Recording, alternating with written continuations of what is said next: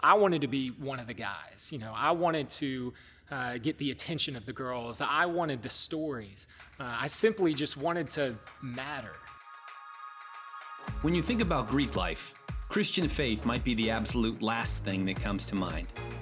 But we not only believe that it's possible to be Greek and Christian, but also that it's the best way to experience Greek life and grow your faith.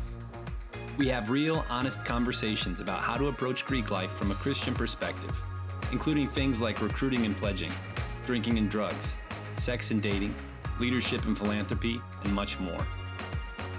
This podcast is by Greeks and for Greeks our hosts and guests are all members of fraternities and sororities who collectively have decades worth of experience living out their faith in Greek life.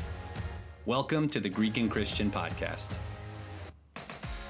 Hey, hey everyone. This is Allison, the host of the Greek and Christian podcast. And actually, we're doing something a little bit different today. So, we are taking a break from our current season of the podcast to introduce a new series of bonus episodes. So, we'll be releasing these uh, here and there throughout the spring um, and continuing to do so throughout uh, this coming fall. But this new series of bonus episodes will be called Greek Stories.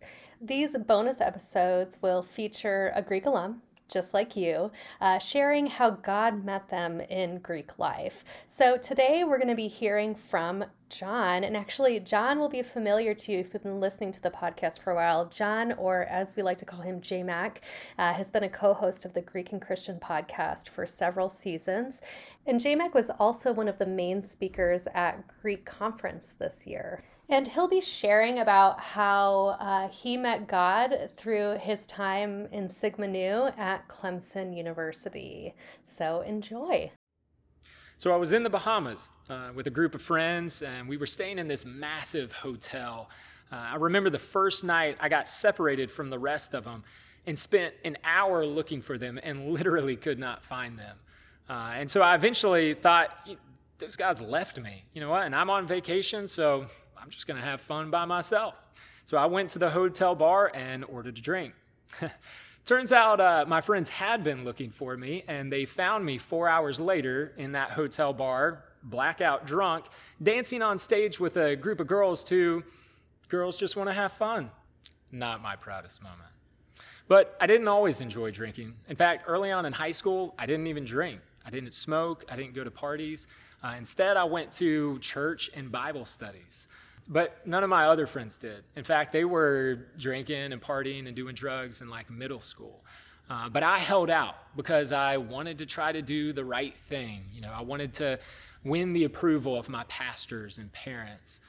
But it got to the point where uh, I got tired of sitting at my house on a Friday night and then showing up on a Monday morning at school and hearing about all these crazy, cool, ridiculous, funny stories that I was never a part of. I wanted to be one of the guys. You know, I wanted to uh, get the attention of the girls. I wanted the stories. Uh, I simply just wanted to matter, you know. Uh, and the funny thing is, the Bible has a word for this it's glory.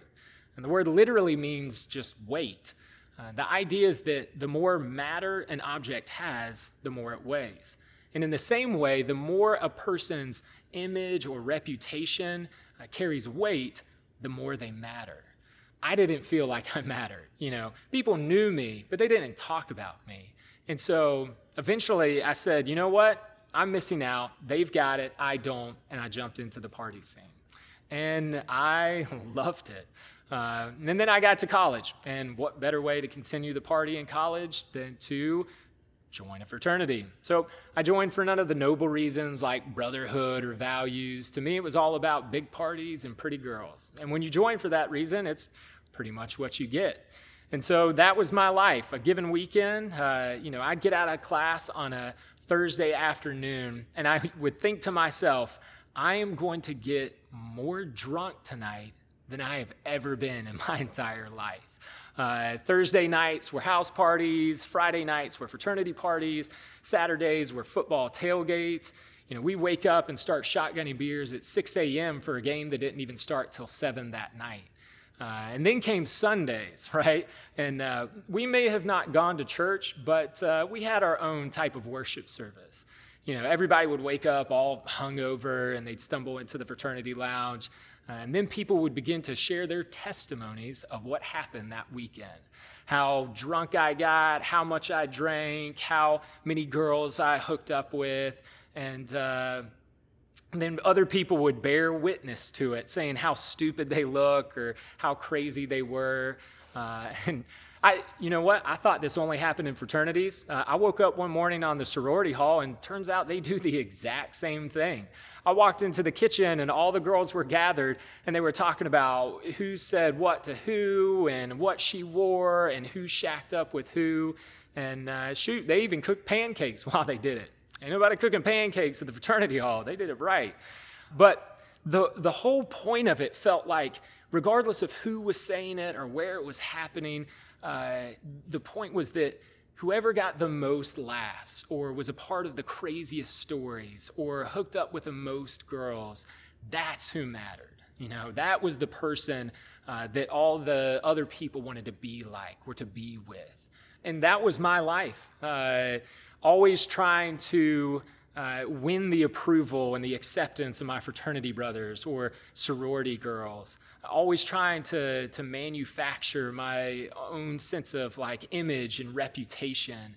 Yet at, uh, at some point, it started to feel like it wasn't enough anymore.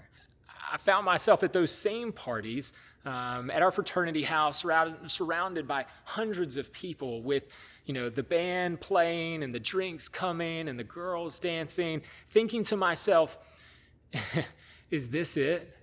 Is this the ultimate attainment of the college experience? Because everything around me right now says, you've got it. It does not get better than moments like this. And I was actually angry uh, at this feeling. You know, um, I actually tried to just drink more and party more just to ignore it. And yet, the more that I did, uh, the less I got out of it and the worse that I felt.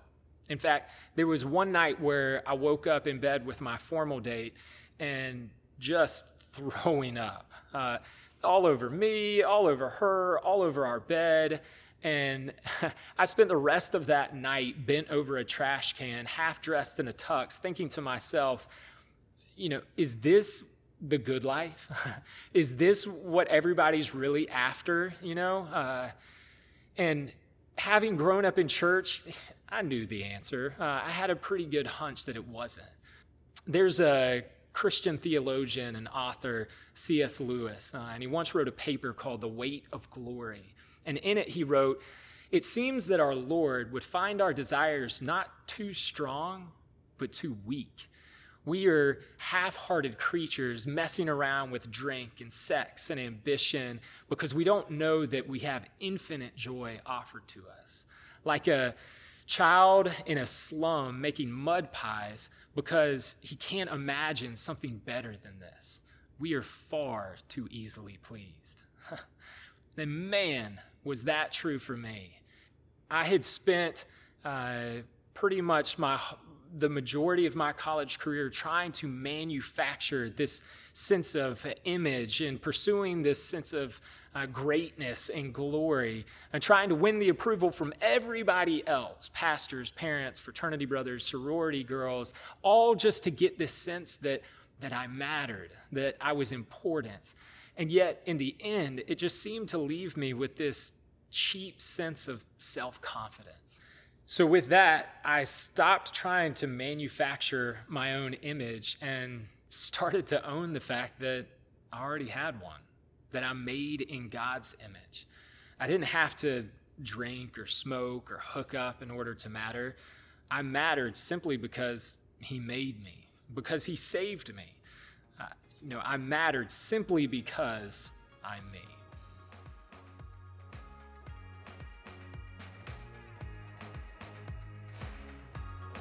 The Greek and Christian podcast is produced by Greek InterVarsity, a nonprofit college ministry for fraternity and sorority students. Our ultimate vision is to see every fraternity and sorority connected to a community of Greek Christians, so that every Greek is just one friend away from knowing and following Jesus. To learn more, find a community on campus, or partner with us, visit greek.intervarsity.org.